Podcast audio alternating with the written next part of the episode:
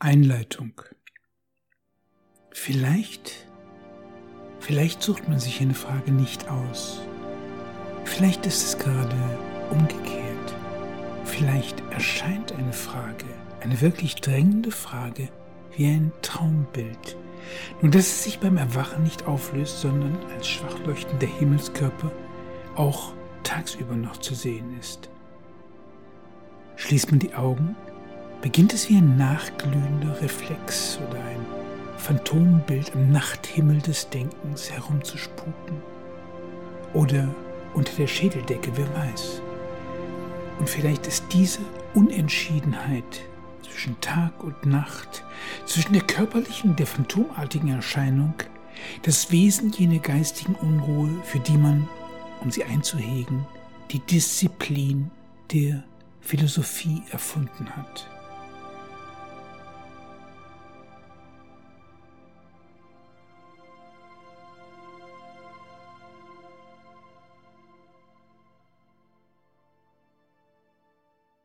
Es ist Jahre her, dass mich die Frage der Maschine heimgesucht hat. Nicht in Form eines Buches oder als Resultat einer Lektüre, sondern auf die beiläufigste Art und Weise. Es war im Tonstudio und ich schaute auf das Display eines Samplers und registrierte, etwas verwirrt, dass die Maschine von mir zu wissen verlangte, ob ich den Hybrid unter einem anderen Namen abspeichern wolle. Eigentlich war es nur dieses Wort. Hybrid. Und die schlagartig einsetzende, unangenehme Erkenntnis, dass der Vorgang des Samplens eine Form der Genetik darstellt. Nur dass man hier nicht mit Lebewesen herumspielt, sondern mit Symbolen. Gewiss, all das liegt weit zurück. Es war die Zeit, als man den Techno erfand, als der Kommunismus sich noch hinter einer Mauer verbarrikadierte und der Philosoph Habermas die neue Unübersichtlichkeit ausrief. Mag all die Schnee von gestern sein, hat sich die Frage der Maschine so wenig erledigt wie das Befremden dieses Augenblicks. Ganz im Gegenteil. Die Frage der Maschine hat an Radikalität zugenommen, in einem Maße, das ich damals kaum für möglich gehalten hätte. So insistierte Craig Venter darauf, als er vor drei, vier Jahren ein synthetisches Bakterium vorstellte, dass man es hier nicht mit einem Akt der Biologie, sondern der Programmierung zu tun habe. Deswegen wolle er nicht von einem gentechnisch veränderten Lebewesen, sondern von etwas anderem sprechen, einer Software-driven Machine. Aber was ist das, eine softwaregetriebene Maschine? Ganz offenkundig ist hier der somatische Teil als Maschine gedacht. Und dieser Maschine wiederum wird, über die Software, eine Intelligenz implantiert, die etwas Höheres zu sein scheint als das biologische Substrat. Aber ist dieser Ausdruck nicht eine vollständige Umkehrung unseres bisherigen Denkens? Hat man bislang versucht, der Maschine Leben einzuhauchen, besteht das Ziel nun umgekehrt darin, dem Leben die digitale Logik zu implantieren. In dem YouTube-Video, in dem Craig Venter die Arbeit seiner Mitarbeiter vorstellte, gab es einen Augenblick, an dem das anwesende, staunende Publikum in ein befreites Gelächter ausbrach.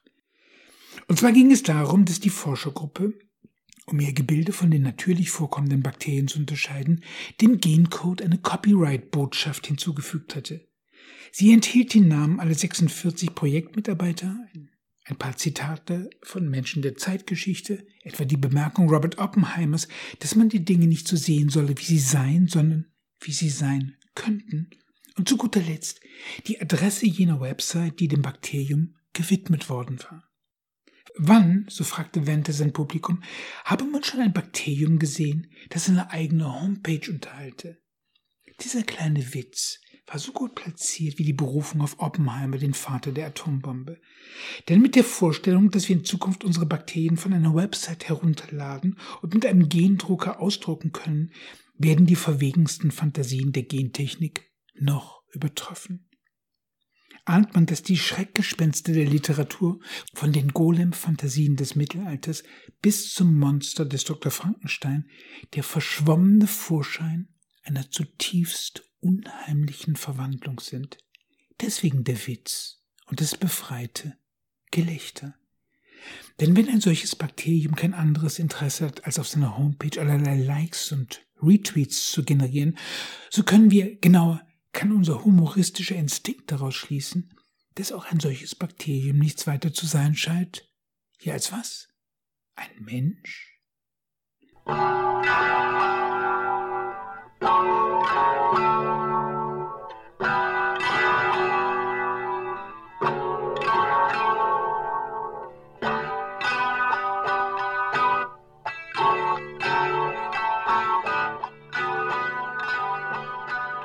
Als ich damals im Licht des Spätnachmittags auf dem Display des Samplers dieses Wort las, Hybrid, waren all diese Dinge noch keine Frage.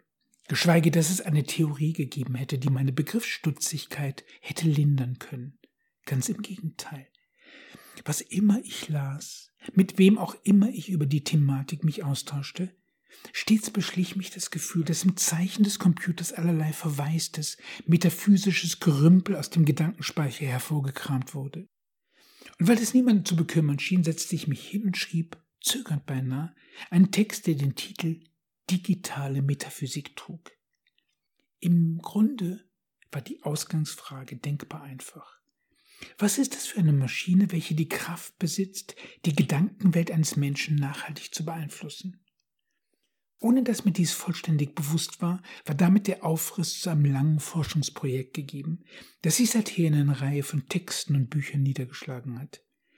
Dabei spielte die Philosophie anfangs eine eher untergeordnete Rolle. Zunächst einmal ging es nur darum herauszufinden, ob je zuvor in der Geschichte eine dem Computer vergleichbare Maschine existiert hatte.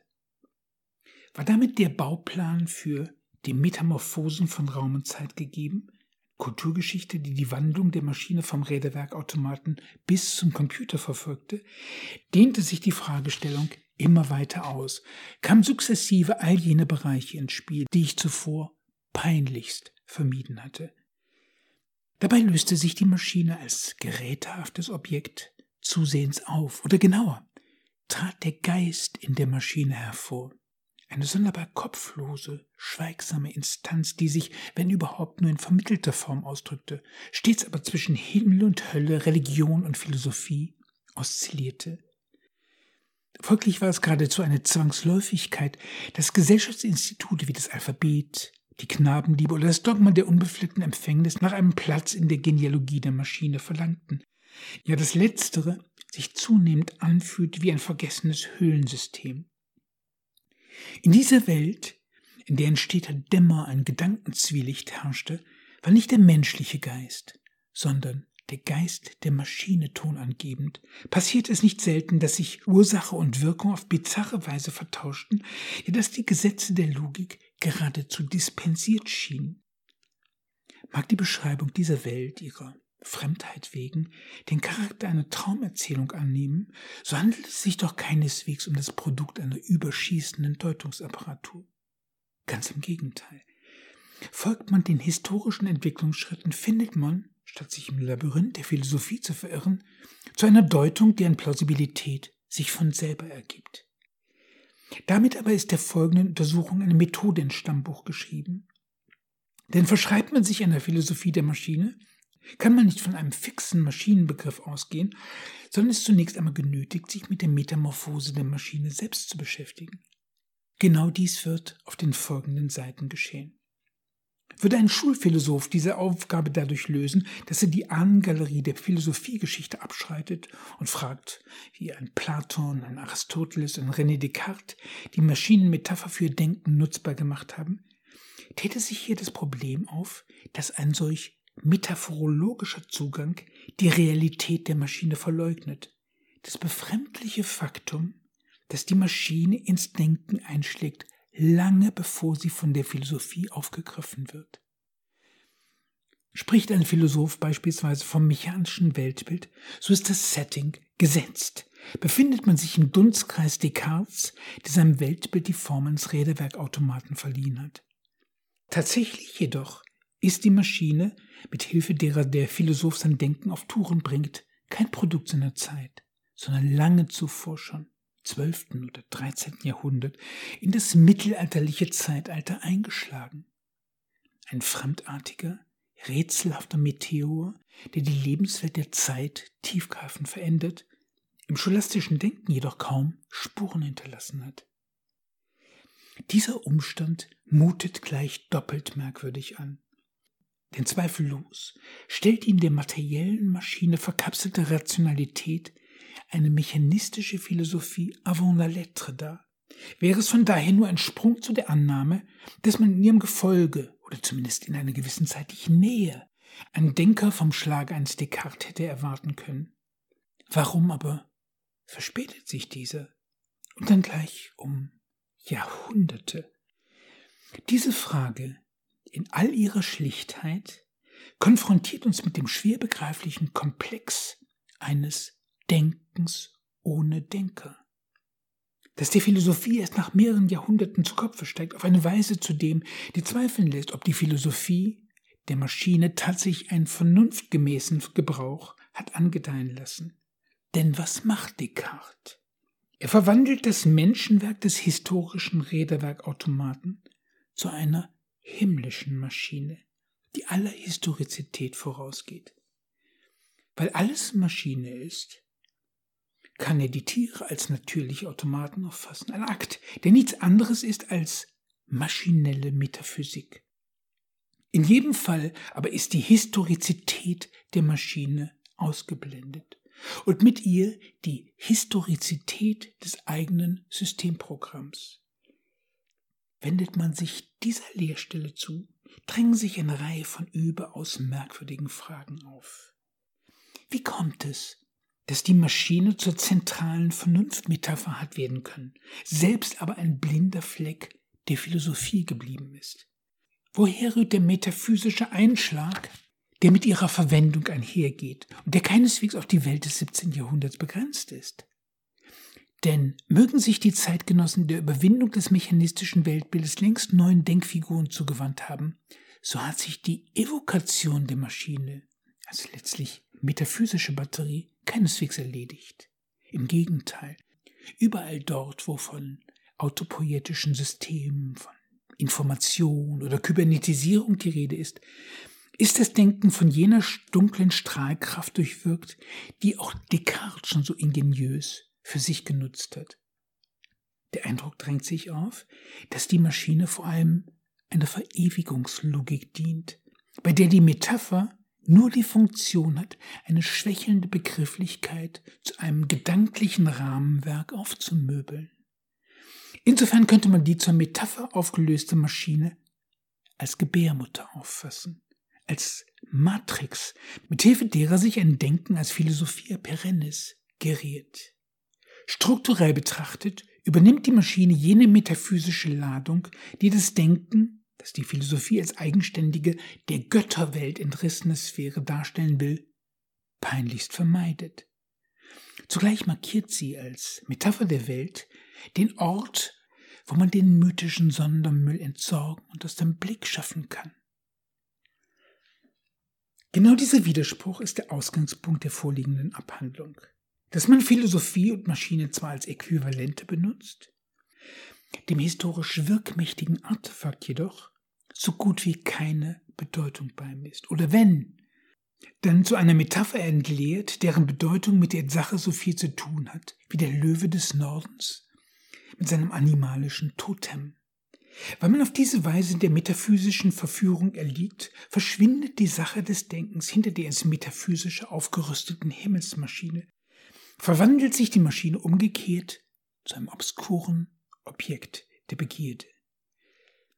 Damit aber erweist sich die Maschine nicht als eindeutiges, sondern als Janusköpfiges Wesen. Hat man hier die gefügig gemachte, zur Metaphysik aufgerüstete Maschinenmetapher vor Augen, findet sich auf der blickabgewandten Seite das stumme, historische Artefakt. Dominiert ersteres, könnte man vom Traum der Maschine sprechen. Wenden wir uns letzteren zu, tut sich hinter der bloßen Funktionalität eine Stille auf, die lauter Fragen auf den Plan ruft. Wie kann ein menschliches Artefakt als zeitloses und übergeschichtliches Gotteswerk erscheinen? Wie kommt es zur Metaphorisierung jener Himmelfahrt, infolge derer sich das begrenzte, endliche Ding zum universalen Ordnungszusammenhang auswächst? Und was passiert, wenn man die Sache des Denkens auf ihren Anfang, ihre historische Ursache zurückführt? Was überhaupt ist eine Maschine? Handelt es sich hier um ein materielles Gebilde oder um eine intellektuelle Blaupause? Mit diesen Fragen sind wir mitten im Thema gelandet. In jenem gedanklichen Zwielicht, in dem die Maschine einen übergroßen, geradezu göttlichen Schatten wirft. Von daher liegt die Schlussfolgerung nahe, in ihr einen metaphysischen Projektor zu sehen, ja geradezu das Gespenst aller Metaphysik. Ungeachtet dieser phantasmatischen Wirkung gilt es daran zu erinnern, dass es sich bei der Maschinenmetapher nicht um ein bloßes Hirngespinst handelt, sondern dass sie, in Rückbezug auf den Maschinenkörper, in der Realität verankert ist. Dieser Verankerung verdankt sie ihre Prägnanz und ihre Überzeugungskraft. Dabei muss der Einzelne nicht einmal wissen, wie die Maschine im Einzelnen funktioniert. Die Selbstevidenz ihres Funktionierens allein reicht schon aus, um ihn von ihrer Wirksamkeit zu überzeugen. Warum also sollte er, wenn ihm die Uhr tagtäglich die Bedeutung von Stunde, Minute und Sekunde vor Augen führt, nicht davon ausgehen, dass auch die Zeit selbst auf diese Weise strukturiert ist? Insofern könnte man die als Blaupause in den Dienst genommene Maschine als reales Phantasma bezeichnen. Denn im Gegensatz zur bloßen Glaubensvorstellung ist sie durch ein stetes Erleben unterfüttert. Wie die Geldillusion alle Fasern des Gesellschaftlichen durchwirkt, kann auch ein solches Phantasma zum unbestrittenen Gesellschaftsfundament werden, ja, zu einer Naturgesetzlichkeit, die zu bestreiten nur als Torheit gelten kann. Phantasma und Realitätsprinzip fallen in eins. Wo das Phantasma Allgemeinverbindlichkeit annimmt, treten wir nullens volens in eine symbolische Ordnung ein. Oder wie man auch sagen könnte, in das Reich der Gespenster. Schon von daher lohnt es sich, ein paar Worte zum Gespensterglauben fallen zu lassen. Der Sprache folgend ist ein Gespenst das, was sich spannt. Nun spinnt sich das Gespinst der Maschine als Machina Mundi nicht nur um die Welt, sondern auch durch die Zeit als jener berühmte rote Faden, der sich durch die Geschichte hindurchzieht. In diesem Sinn ist die Geschichte selbst etwas Zusammengesponnenes. Anders als bei den Gespenstern, die uns in unseren Albträumen heimsuchen, haben wir es mit einem taghellen Phantasma zu tun, das die vereinzelten Menschen mit einem Schema beglückt, dem, was man mit einem feinen Sinn für derlei Gespinste als soziales Band bezeichnet. Darin eingesponnen behaupten wir, dass wir dies oder jenes, Pünktlichkeit, Taktgefühl und Verlässlichkeit im Blut haben, glauben, dass die Zahl auf einem Geldschein einen ultimativen Wert repräsentiert, kommt uns die Aussage, dass wir deutsch von Geburt sind, mühelos über die Lippen. Selbst dort, wo vermeintlich präzise Begriffe indiziert sind, etwa wenn die Philosophie von einem Naturrecht spricht, ist ein solches Band präjudiziert. In der Regel ist einer Gesellschaft nicht bewusst, dass ihre Fundamente auf einer zutiefst phantasmatischen Ordnung beruhen. Man nennt derlei Kultur oder Identität und lässt ihre Anfänge in eine Art mythische Vorzeit zurückfallen. In einen solchen Weltbegriff eingesponnen wird die Fadenscheinigkeit dieser Überzeugung erst sichtbar, wenn die Ordnung empfindlich gestört ist die Bankautomaten plötzlich kein Bargeld mehr ausspucken oder die Institutionen, die ehedem eine sichere Bank schienen, von einem Umsturz geschleift oder fortgefegt worden sind. Unversehens reißt der Schleier und man begreift, dass man sich in einem Gesellschaftskostüm unhinterfragter Haltungen und Erwartungen bewegt hat. Strukturell unterscheidet sich dieses Gespinst vom Aberglauben nur dadurch, dass es, im Maße seiner Abstraktion eine höhere Allgemeinverbindlichkeit impliziert, ebenso wie eine gewisse Berechenbarkeit. Nichtsdestotrotz haben wir es, insofern hier ein Glaube fortwaltet, mit einem Schleier zu tun. Die Mutmaßung, dass der aufgeklärte Zeitgenosse diesen Schleier zerreißen und der nackten Wahrheit ins Gesicht sehen könne, ist frommer Glaube, solange jedenfalls wie man die Struktur der Verschleierungsordnung nicht zu entziffern weiß. An genau dieser Stelle kommt die Maschine ins Spiel. Denn sie versieht, wie wir im Folgenden zeigen werden, die Gesellschaft mit jedem Gespinst der Verlässlichkeit. Habe ich mich mit jemandem verabredet, kann ich mit seiner Pünktlichkeit rechnen. Zumindest aber, dass er sich im Fall einer Verspätung taktvoll und wortreich entschuldigen wird. Wenn Charlie Chaplin in seinen Modern Times den zeitgemäßen Kapitalismus als großen Räderwerkapparaten inszeniert, ist dies keine Metapher, sondern die Visualisierung jenes sozialen Bandes, das sich der Menschen bemächtigt hat. Nun ist die sozioplastische Dimension der Maschine zwar augenfällig, Jedoch gibt es kaum Abhandlungen, die sich dieser Potenz annehmen. So redet man über den Aufstieg und Niedergang von Göttergeschlechtern, Reichen, Kulturen, aber vergisst, dass beispielsweise das Alphabet die letzten 2800 Jahre überlebt hat, ja, dass auch die Logik der mechanischen Uhr bald 1000 Jahre alt ist. Die Maschine, so könnte man sagen, ist der Fixstern, der über unserem Denken thront.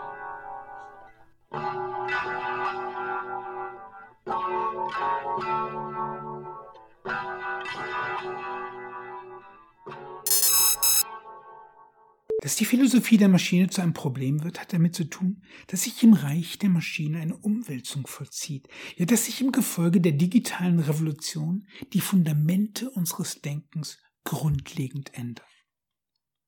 Nicht zufällig ist die Philosophie zur Leidtragenden dieser Erschütterung geworden. Und es stellt sich die Frage, ob Philosophie im klassischen Sinne noch möglich ist. Martin Heidegger hat sich dieser Frage angenommen, sinnigerweise nachdem er von der Kybernetik und namentlich einer Schrift Gotthard Günthers zur Kenogrammatik Kenntnis genommen hatte. Dabei gerät vor allem die metaphysische Verblendung als Grundirrtum der Philosophie in den Blick. Folglich beginnt Heideggers Aufsatz, der den Titel Das Ende der Philosophie und die Aufgabe des Denkens trägt, mit der Klarstellung, dass jede Form der Philosophie Metaphysik sei. Nach einer Bestandsaufnahme der blinden Flecke der Philosophie, namentlich der Subjektivität, dieses Prinzip aller Prinzipien darstelle, endet Heidegger mit der Forderung, Zitat, die Aufgabe des Denkens wäre dann die Preisgabe des bisherigen Denkens an die Bestimmung der Sache des Denkens. Zitat Ende. Gelangt Heidegger zu der Schlussfolgerung, dass die künftige Grundwissenschaft nicht mehr Philosophie, sondern Kybernetik heißen werde, wäre festzuhalten, dass mit dieser Einsicht die Entdeckung der Maschinenmatrix und das Ende der Philosophie koinzidieren. Allerdings ist zweifelhaft, ob Heidegger der selbstgestellten Aufgabe, die Sache des Denkens zu orten, gerecht wird. Denn anstatt sich der Maschine zuzuwenden, konfrontiert er den Leser mit dem Wahrheitsbegriff der Philosophie, genauer mit jedem Versteck, das sich in der parmenideischen Aletheia ortet. Wird die Aletheia gemeinhin mit Wahrheit übersetzt, wäre sie wörtlich genommen angemessener als Unverborgenheit zu übersetzen. Ohne Heidegger in all seinen etymologischen Gedankengängen nachzufolgen, ist der Verweis auf die Aletheia doch höchst aufschlussreich. Denn offenkundig konstituiert sich Philosophie als Bergung, wenn nicht als Entschleierung eines ursprünglich Verborgenen, dann mehr noch eines Vergessenen. Denn der Aletheia geht die Lethe voraus. Jener Fluss, der durch die Unterwelt führt und den Sterbenden die Erinnerung an das Erdenleben nimmt. Kostet der Betreffende davon oder wird er von den Wassern der Lethe benetzt, erfasst ihn eine gnädige Amnesie. Begründet sich die Philosophie auf dem Konzept der Aletheia, konstituiert sie sich, wie die Mnemosyne der Orphiker, als Gegenprogramm. Infolgedessen gründet sich der philosophische Heroismus vor allem darauf, dass er der nackten Wahrheit ins Gesicht zu schauen bereit ist. Aber wie wir im Falle von Descartes gesehen haben, und dies ist eine Beobachtung, die sich im Verlauf der Untersuchung wieder und wieder bestätigen wird, ist die historische Maschine davon ausgenommen. Zeit entrückt und in des Gedankens Blässe aufgelöst übernimmt sie, als Metapher und Gedankenmatrix, die Funktion der Lethe.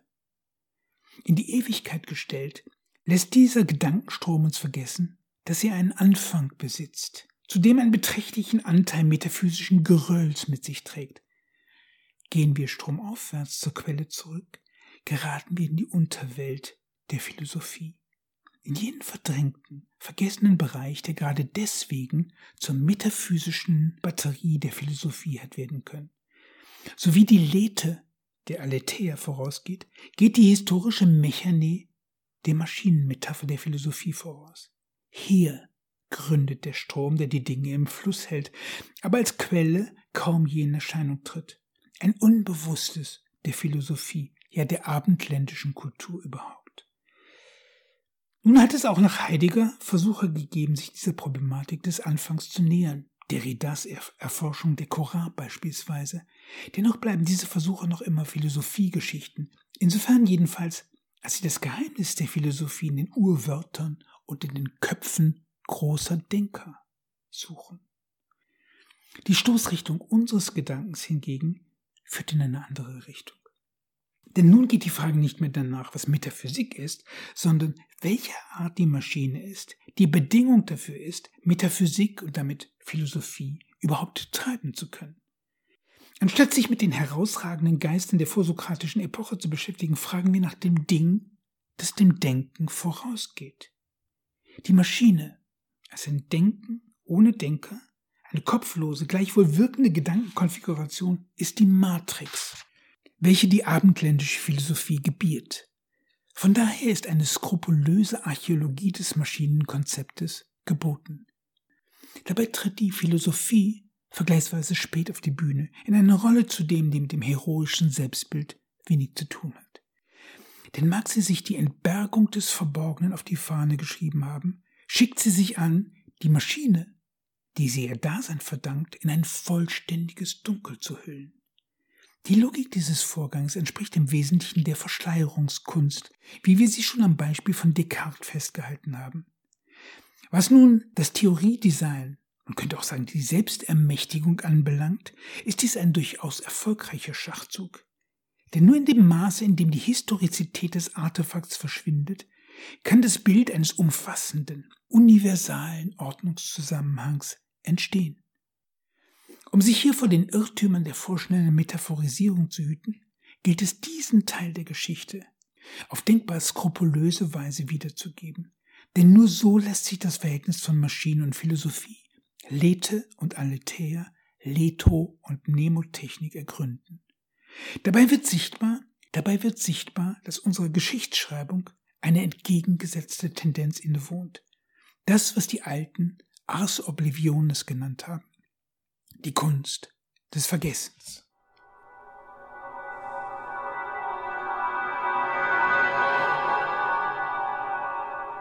Obwohl sich die Philosophie der Maschine auch als Technologiegeschichte lesen lässt, werden wir eine Reihe von Exkursionen in Gebiet unternehmen, die mehr mit Fragen der Religion und der Psychologie zu tun haben, als mit dem, was man klassischerweise mit der Maschine assoziiert. Überhaupt ist eine der Überraschungen, die dem Leser bevorsteht, dass er sich von dem verabschieden muss, was er, an seiner Alltagsvernunft geschult, unter einer Maschine versteht, also eine dingliche materielle Apparatur. Rücken wir die griechischen Mechanie auf den Leib, ergeht es uns, wie es Karl Krause wunderbar ausgedrückt hat. Je näher man ein Wort anschaut, desto ferner schaut es zurück. Diese Ferne, die der Geschichte fast den Charakter einer Traumerzählung verleiht, hat nichts mit einer besonders ausgeklügelten Deutungskunst des Autors zu tun. Sie liegt vielmehr in der Sache selbst begründet. Folglich ist die Philosophie der Maschine durchaus als eine Form der Gespensteraustreibung zu sehen. Nur dass diese Gespenster nicht im Aberglauben oder in der Volksfrömmigkeit zu Hause sind, sondern sich in der Philosophie, der Logik und der Mathematik ja in den Institutionen unserer Gesellschaft selbst eingehaust haben.